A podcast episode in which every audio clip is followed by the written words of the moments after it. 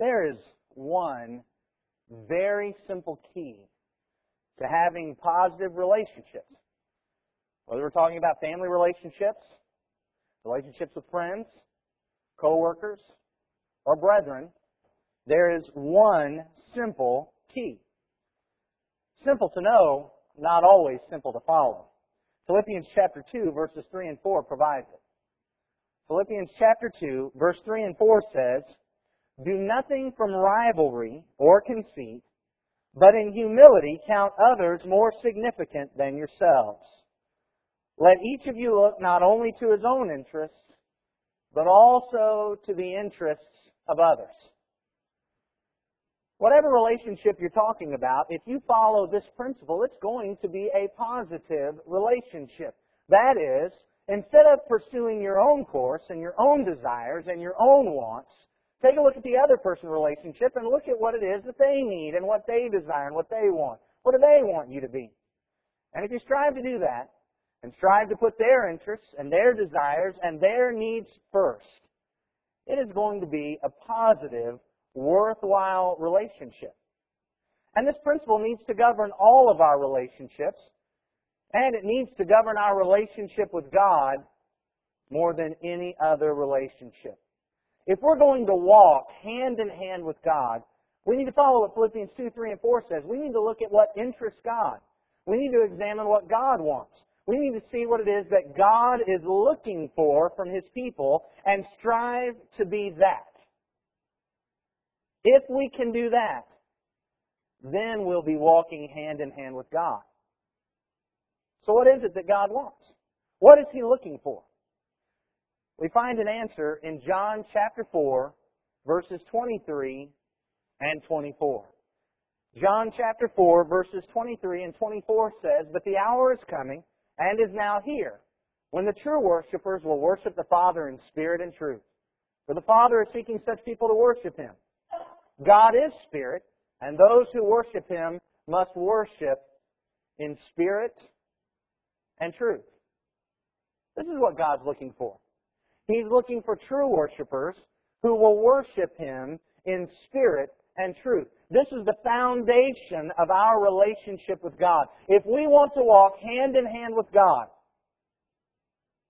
our relationship has to be founded upon worship. That's what He's looking for. That's what pleases Him. That is what He desires. But what does that mean? God's looking for worship, but what have we got to be doing? in order to be worshipers. True worshipers. Worshiping Him in spirit and truth. That's what we want to examine tonight. True worshipers worshiping in spirit and truth. Now I'm going to warn you. We've got a lot to look at tonight. So I'm going to be going very quickly. I've got a lot of the scriptures up on the screen to help us to reference them. Some of them are. We're going to be moving quickly, but we will have outlines. They'll be on the table in the back. And if we run out, we can always make more copies. But we've got lots of things to look at here, and some surprising things, I think. I know when I studied it, some things that I learned uh, really kind of surprised me, shocked me, even humbled me. And so I hope that I can portray that to you in a godly way based on the Bible. Before we answer this question, would you bow with me in prayer? Almighty God and Father in heaven, we lift you up and we praise your name. We ascribe to you glory and honor because you are the great God who has created the world, who has continued it and sustained it and provided us with life. You have given us food to eat and air to breathe and clothes to wear and homes to live in. You have provided for the cycle of life. You cause the rain that, that drenches the earth and produces life and allows us food to eat. Father, you're the one that, that shaped the mountains. You're the one that dug out the valley. You're the one who designed the rivers and the oceans. You're the one to whom all things must give honor and glory because you are indeed our Father and Creator. We could not exist without you. You are the great God from whom all blessings flow. You are the awesome and powerful sovereign ruler of the universe. And we are humbled before you. We are unworthy, Father. Unworthy of your love and unworthy of your grace. And because of that, we are even more thankful that you have bestowed it upon us anyway. Help us, Father, to be true worshipers. Forgive us for too often being false worshipers, who allowed our hearts and minds to be divided away from you. Forgive us for too often allowing ourselves to be caught up in our own will and our own ideas and not pursuing a relationship with you based upon your word. Father, we love you and we praise your name because you are worthy of praise. Thank you for loving us. Through your Son's name we pray. Amen. The very first thing we recognize is that God is looking for true worshipers. True worshipers. Emphasis on the word true. John used this kind of construction several times in his gospel. In John chapter 1 and verse 9, he said, The true light, which enlightens everyone, was coming into the world. Of course, that was Jesus. We recognize in John chapter 6 and verse 32, he says, My Father gives you the true bread from heaven. Again, it was Jesus. Jesus later said in John 15:1, I am the true vine and my Father is the vine dresser. This concept of the true light, the true bread, the true vine, the true worshiper is the idea of being the genuine article. Not a fake, not a copy, not a cheap imitation. God doesn't like posers. He doesn't want pretenders. He wants us to be worshipers, not in name only, but in reality. He wants us to be the kind of people that truly and totally reflect exactly what worship is. We're not supposed to be fake worshipers or halfway worshipers or false worshipers. He wants us to be the true worshipers. And in John chapter 17 and verse 3, Jesus said, This is eternal life. That they know you, the only true God, and Jesus Christ whom you have sent. Our God is not a fake God. Our God is not one of the false idols. Our God is not a pretender. He's not a false claimant to the throne of the universe. He is the one, the only, the true and living God. And because of that, He deserves for us to be true worshipers. What exactly do we need to do to be true worshipers? Look in Jeremiah. Jeremiah chapter 7. Jeremiah chapter 7. And you'll notice in verse 2 of Jeremiah chapter 7, this is the word that came to Jeremiah from the Lord in Jeremiah chapter 7 and verse 2. It says, Stand in the gate of the Lord's house and proclaim there this word and say, Hear the word of the Lord, all you men of Judah who enter these gates to worship the Lord. Jeremiah 7 is about worshipers of the Lord. But when we read the entire chapter, we find out these are not true worshipers. They're false worshipers. And by contrast, I think we can learn from them what it means about our lives and what we need to do to be true worshipers. There's three keys, three major mistakes that the folks in Jeremiah chapter 7 made that I want us to learn about so that we can avoid and be true worshipers. The very first thing is we must not put our trust in the forms and patterns. Instead, we must put our trust in God. I want you to notice this in Jeremiah chapter 7 and verse 4. God said to the Israelites, do not trust in these deceptive words. This is the temple of the Lord, the temple of the Lord, the temple of the Lord. In verse 12, he said, Go now to my place that was in Shiloh, where I made my name dwell at first. A lot of us don't know this, but Jerusalem was not the first home of God's ark, of God's house. Shiloh was the first once they finally came into the promised land. So he says, go to that place.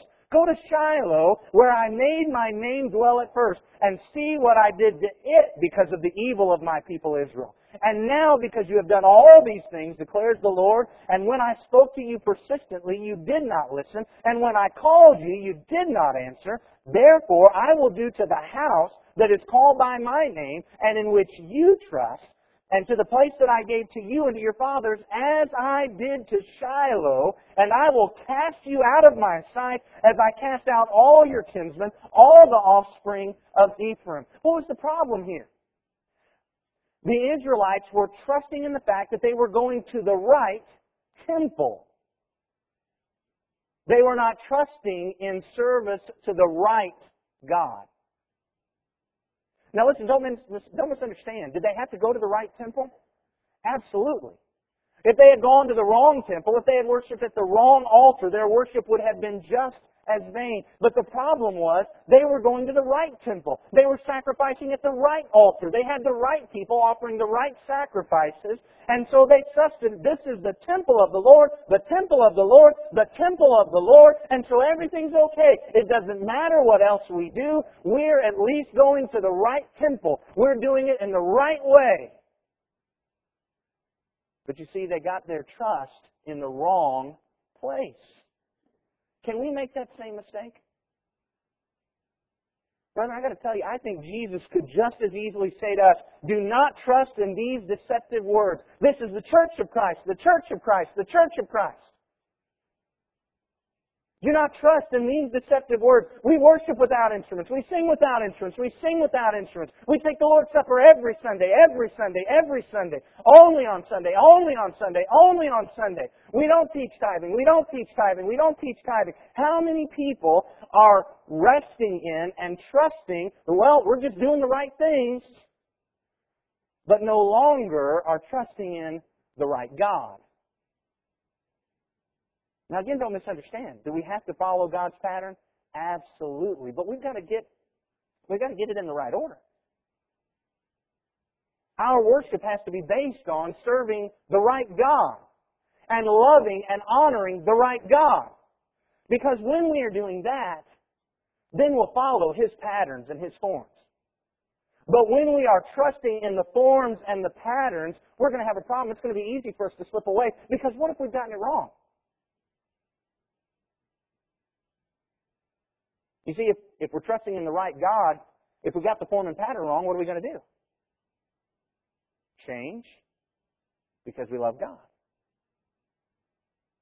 But if we're trusting in the form and the pattern that we're all convinced is right right now, and we find out we're wrong, we won't change. We'll slip away. Further, further, if we're trusting in the pattern, instead of in serving the right God, we're going to end up making the other two mistakes that they made. Are you ready to see what those are? The second problem. They did not obey God.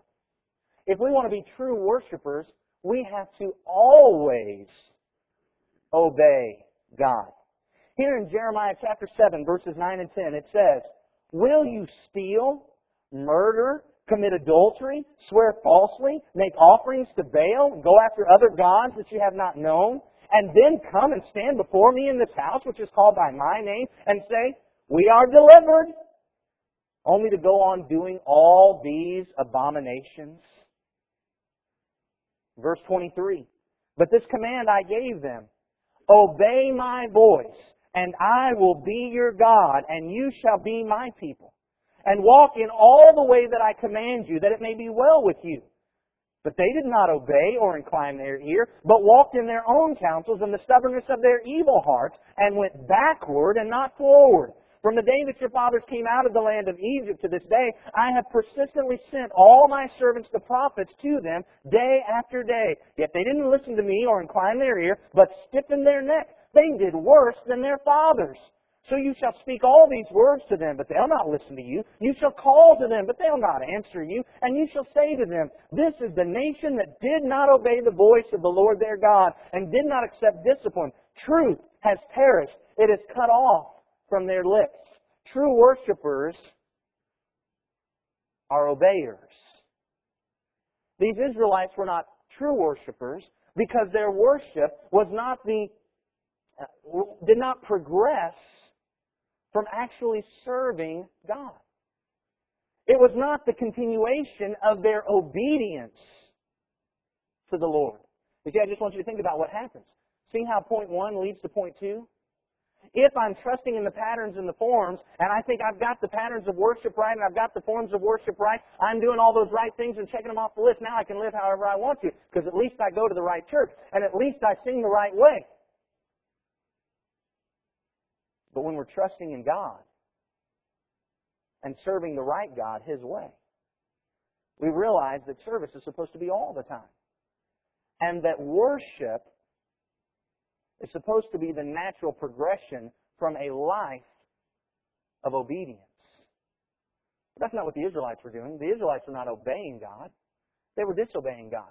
Worship did not come from their obedience. Instead, worship was something they did to try to buy God off because they weren't serving Him properly.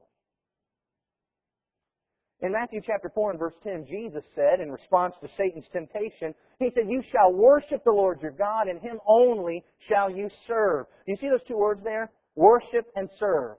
Serve and worship. Those two ideas are used repeatedly throughout the Old Testament. Most often, we see it when God is telling the Israelites, now don't worship and serve false gods. The implication is, worship and serve only Jehovah God. But here's the issue. Worship is supposed to emanate from service. If I am not serving Jehovah God all the time, if I am compartmentalizing and living however I want to, and then thinking that I can go to church and make up for it, or I can say my nightly prayers and make up for it, that worship is not doing any good, and that worship is not true worship. True worshipers worship because they serve God all the time. And the third key that we need to recognize is that we have to worship only God. In Jeremiah chapter 7, again, verses 9 and 10, talk about stealing, murdering, committing adultery, swearing falsely, making offerings to Baal, and going after other gods that you have not known. And then in verses 17 and 18, do you not see what they are doing in the cities of Judah and in the streets of Jerusalem? The children gather wood, the fathers kindle fire, and the women knead dough to make cakes for the queen of heaven, and they pour out drink offerings to other gods to provoke me to anger. They were not true worshippers of God because they did not worship only God. They were making offerings to Baal and offerings to the queen of heaven and worshiping the sun and the moon and Ashtoreth and Molech and all the other gods. But true worshippers worship God alone. Now we might very easily sit back and say, oh, we got that one covered. None of us have a statue in our house that we go bow before and pray to. None of us honor uh, Ishtar, Baal, or Molech, or any of those. But do we remember a couple of passages like Philippians chapter 3 and verse 19 that says their end is destruction, their God is their belly? Those whose God is their own physical passions that they serve and worship and bow before, but then they say their nightly prayers, hoping to make up for it. Or Colossians chapter 3 and verse 5 that says, Put to death therefore what is earthly in you, covetousness, which is idolatry. Materialism and coveting of material things. God says that's having another God before me. We can't be true worshipers if we have other gods. God is seeking true worshipers. He's seeking the genuine article, the real deal. No cheap imitations, no copies, no halfway measures. True worshipers. And if we want to be true worshipers, we have to trust in God, not in the forms and patterns we've developed. We have to obey God always, and we have to worship only God His way. God's looking for true worshipers. But notice it says he's looking for true worshipers who worship the Father in spirit and truth. For the Father is seeking such people to worship him. God is spirit, and those who worship him must worship in spirit and truth. Now, at first, this may seem to be what's called a tautology. Now, what that means is, is an unnecessary repetition. Well, this is obvious. If they're true worshipers, obviously, what are they doing? Worshiping. And yet, Jesus wanted to emphasize he wants true worshipers who actually worship. True worshipers who actually worship. The word worship here, the verb, is found in the active voice. It is an action. It is something we are supposed to do. It is not a feeling. It is not what we are. It is not an attitude, though all of those things may accompany it, but worship is something we are supposed to do. Well, what is that? What are we supposed to do if we're supposed to worship God? Jesus says, the hour is coming and is now here when the true worshipers will worship in spirit and truth. Excuse me just a second. I thought I was going to sneeze. Uh, the true worshipers are supposed to worship in spirit and in truth. Now I want you to notice what it doesn't say. It does Jesus did not say that the Father is looking for the true churchgoers who go to church in spirit and in truth. It's not what he says. Sometimes I fear that we have made a mistake. Unbiblically, we have called what we're doing here our worship service. Now, I'm not saying it's unscriptural. I'm not saying it's a sin to do that, but I just want you to recognize you can search your Bible backwards and forwards, and not one single time does the Bible ever call what we're doing here a worship service. But because we have done that, and said that, and that has just become just our common way of referring to what we're doing, worship service, worship service. When we hear worship, what do most of us think? Going to church. In fact, in that first point, how many of us, as we were hearing that before we got to this one, thought, well, this, oh, when I go to church, I got to be a true worshiper. Now, I'm not allowed to just go to church and, and do whatever I want. I, because we equate worship with going to church. And the Bible never does that. Are we worshiping here tonight? Yes, absolutely, we've worshiped here tonight. But Jesus said I, that God is looking for true worshipers, not just true churchgoers who go to church in spirit and truth. And here's the other thing I, I hope we recognize. Jesus here does not say he is looking for people who will perform five actions in spirit and truth. You see, because we have called this our worship service, then we've turned around and labeled everything we do within this assembly as worship and said, well, what do we do? Well, the Bible demonstrates that we sing, we pray, we give of our means, we take the Lord's Supper, and we teach the Word, and so that's worship. And so we come back to John 4, verses 23 through 24, and we, it's almost like we just read it in there without even knowing what Jesus is actually talking about here. But the hour is coming and is now here when the true worshipers will sing, pray, give, take the Lord's Supper, and teach the Word, the Father in spirit and truth, for the Father is seeking such people to sing, pray, take the Lord's Supper, give. You see the point? And that's not what it's saying. The Father is seeking true worshipers. But what is worship? The English word worship comes from the idea of worth ship. It's the idea of ascribing worth value, worthiness to someone else, and by implication, unworthiness to ourselves. But we have a problem with that English word worship. Our English word worship is is variegated. I mean, it's just very broad, and it can be used in many different ways. And because of that, there are multiple words in the New and Old Testament that are sometimes translated worship. And some folks today make the mistake that, well, any word in the Greek that, or the Hebrew that can be translated worship, it's all runs together and it's all the same thing. And that's just not the case. And so tonight, I'm not really interested in what every word in the Bible that could possibly be translated worship means. I'm concerned about what it is that God is looking for according to this verse. What is this worship that He is saying He is seeking? The word that we find in this verse is the Greek word proskuneo. According to Zodhiates, Spiros Zodhiates, in his word studies of the New Testament, he said this literally means to kiss toward someone, to throw a kiss in token of respect or homage. But here's what's very interesting about this New Testament word. This New Testament word is not about just its literal meaning. Rather, this word, because of the culture, was actually a word picture. It, it brought up a picture in people's minds. And Zodhiates goes on to explain it. He says the ancient Oriental, especially Persian mode of salutation between persons of equal, equal rank was to kiss each other on the lips.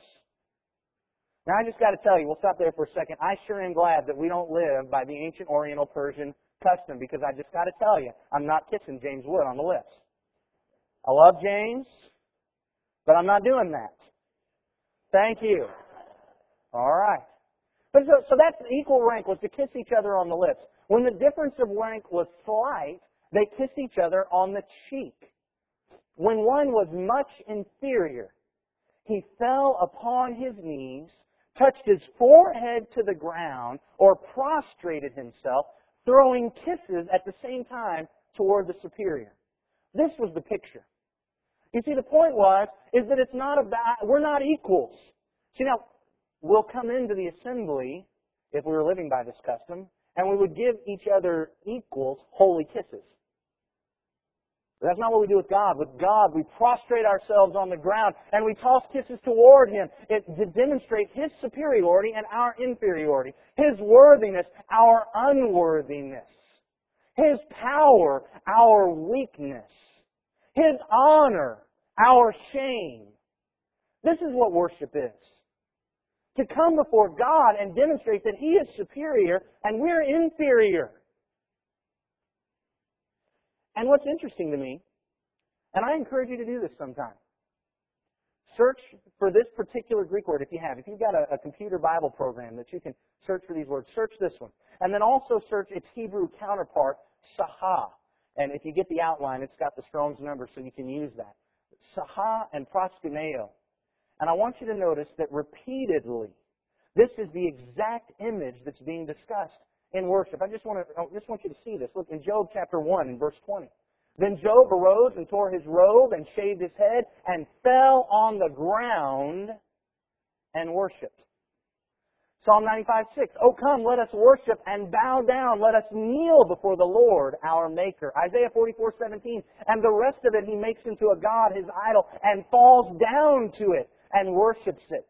In Matthew chapter 2 and verse 11, and going into the house, they saw the child with Mary, his mother, and they fell down and worshipped him. In Matthew chapter 4 and verse 9, and he said to him, All these I will give you if you will fall down and worship me. Matthew 28 and verse 9, and behold, Jesus met them and said, Greetings. And they came up and they took hold of his feet and worshiped him. Now, I know that doesn't say fall down, but how do you think they took hold of his feet?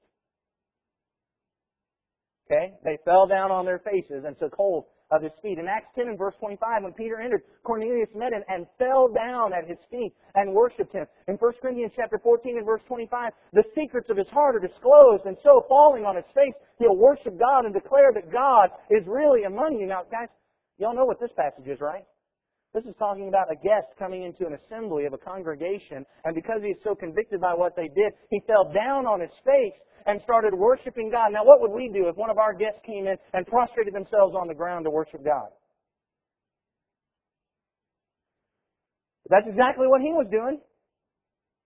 In Revelation chapter 4 and verse 10, it says, The 24 elders fall down before him who is seated on the throne and worship him who lives forever and ever. They cast their crowns before the, the throne. Revelation chapter 5 and verse 14. And the four living creatures said, Amen. And the elders fell down and worshiped. Now listen, having seen all that, I don't want to claim that it's only worship if we're laying on the ground. That's not true. I understand that worship is about the heart. It's about the spirit. It's not necessarily about the body's position. But I have to tell you, my study this week shocked me.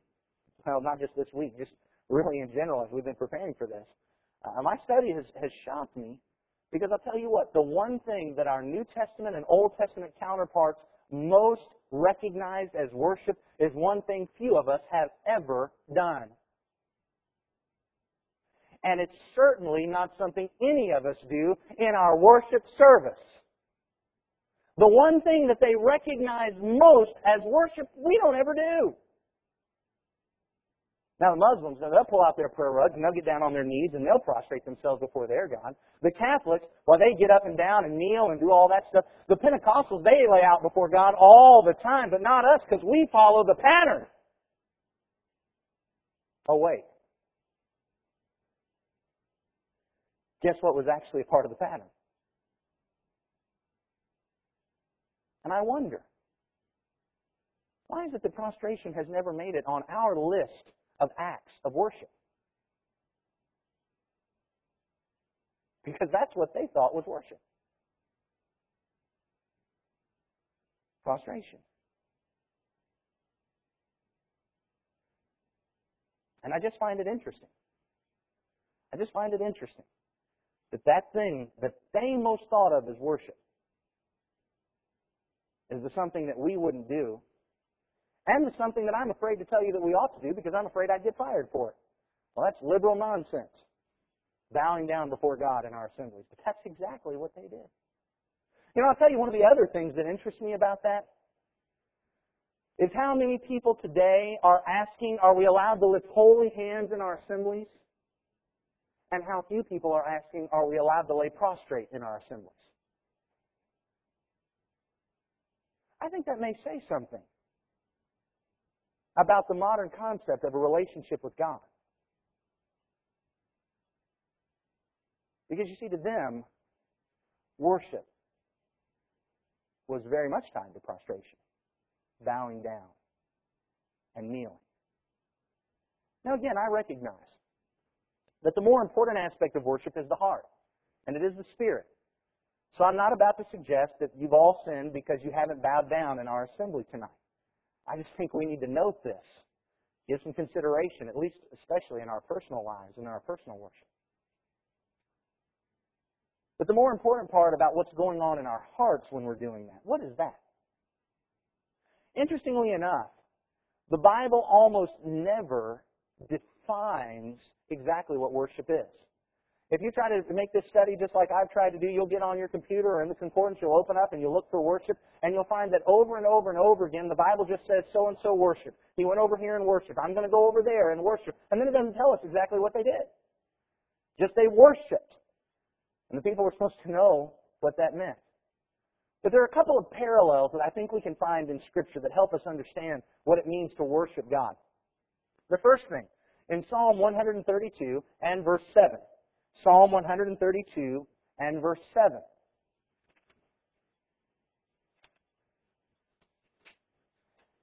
And the reason I want us to understand this particular point is because it's going to be very important when we start talking about worshiping in spirit. 132 verse 7. Here the psalmist says, Let us go to his dwelling place. Let us worship at his footstool. Let us go to his dwelling place. Worship means going into the presence of God. That was their concept, going into the presence of God. That was why in 2 Chronicles chapter 32 and verse 12, Hezekiah had demanded that all the people only worship before the altar in Jerusalem. Because in order to worship, you had to go into the presence of God. You had to go to His dwelling place. So worship is about coming into the presence of God. Then we notice a very interesting parallel. Matthew chapter 4 and verse 10. We've already read that one tonight. You shall worship the Lord your God and serve Him only. That was actually a quote from Deuteronomy chapter 6 and verse 13. Deuteronomy chapter 6 and verse 13. If you'll turn there, notice what it says. It is the Lord your God you shall fear. Him you shall serve, and by his name you shall swear. When Jesus was responding to Satan, when Satan said, Worship me, God actually quoted a verse that said fear. He used the word worship, though. You see what that demonstrates? Worship is actually prompted by fear, by awe, by reverence, by understanding the powerful God who is our judge. And so we fall before Him, humble before Him, recognizing His power over us. Unless we sit back and say, well, this is just some kind of ethereal awe, let me show you a couple other passages where that word fear is used. In first, uh, or 2 Samuel 1.14, David said to him, How is it you are not afraid to put out your hand to destroy the Lord's anointed? That was when the Amalekite had told him he had killed Saul. He said, Why weren't you afraid? You should have been afraid because when you put your hand out against God's anointed, you get judged. And then in 1 Chronicles 13:12, talking about David's response to Uzzah being struck down, David was afraid of God that day, and he said, How can I bring the ark of God home to me? That's the fear he's talking about. We're supposed to fear God. God is our judge. He is the awesome, powerful God who can not only kill the body, but cast the soul into hell. How can we do anything but prostrate ourselves with humiliation before Him? to show His worthiness and our unworthiness. The third thing is in Psalm 99, verses 5 and verse 9. Psalm 99, verses 5 and verse 9. Exalt the Lord our God. Worship at His footstool. Holy is He. Verse 9. Exalt the Lord our God and worship at His holy mountain, for the Lord our God is holy. Worship is the idea of exaltation. It's coming into the presence of God because of His great power and His judgment and exalting Him. And then flipping back to chapter, to Psalm 96 and verse 7. Ascribe to the Lord, O families of the peoples. Ascribe to the Lord glory and strength. Ascribe to the Lord the glory due his name. Bring an offering and come into his courts. Worship the Lord in the splendor of holiness. Tremble before him all the earth. There's that tremble and fear again. But what are they doing as they worship and tremble? They are ascribing to him the glory that is due his name. That's worship. We can see an example of it in Matthew 14:33. In the boat, Jesus has stilled the waters. And they worship at his feet and ascribe glory to him, saying, Truly, you are the Son of God. This is worship. At the very least, spiritually, metaphorically, prostrating ourselves before God, casting down our golden crowns, wiping away any claim to worthiness that we had, to declare God's glory, to exalt Him and humble ourselves, to proclaim Him as superior and us as inferior, Him as the master, us as the servants. That is worship.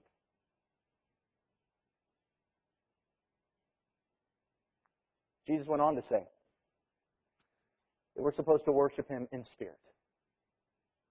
Worship in spirit. What does that mean? Worship in spirit. Let me begin by sharing with you a mistake that I've often made with this passage.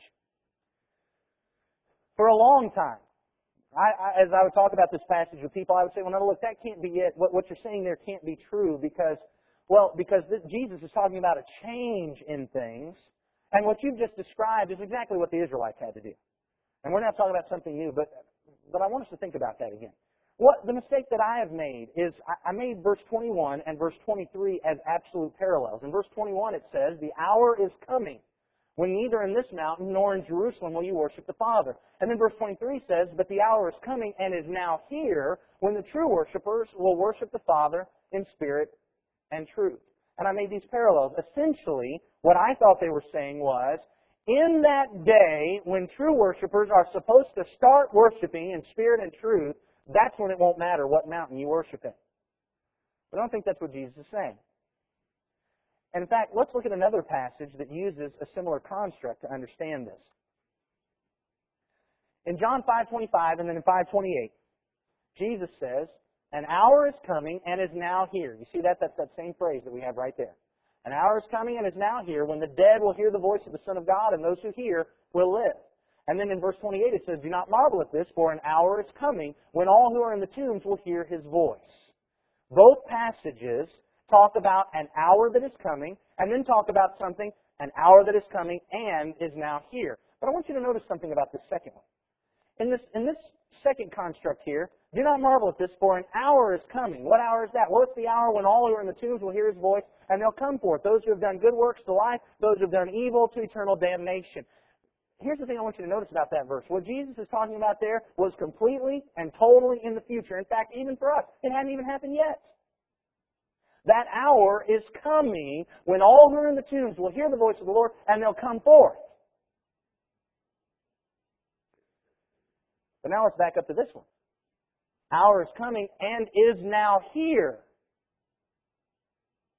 Well, he can't be talking about this same thing, can he? Because, well, that hour is coming. It hadn't gotten here yet at all. But this one is coming and is already here.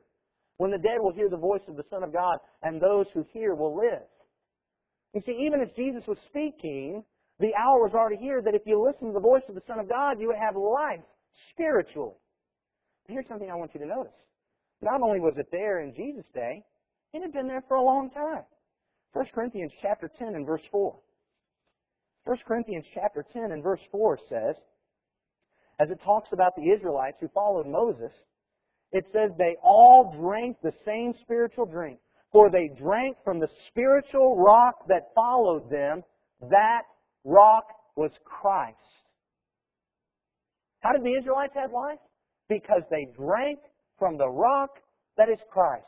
What Paul is saying is there's a sense in which since the beginning of time, those who are following God were drinking from the rock that is Christ. They were heeding the words of the Son of God, and because of that, they had life. In fact, look in John chapter 6, verse 53. I want you to notice what Jesus says here. In John chapter 6 and verse 53, he tells the folks who are following him and they want real food, he says, Truly, truly, I say to you, unless you eat the flesh of the Son of Man and drink his blood, you have no life in you. But then notice in verse 63, he says, It is the Spirit who gives life. The flesh is no help at all. The words that I have spoken to you are spirit and life.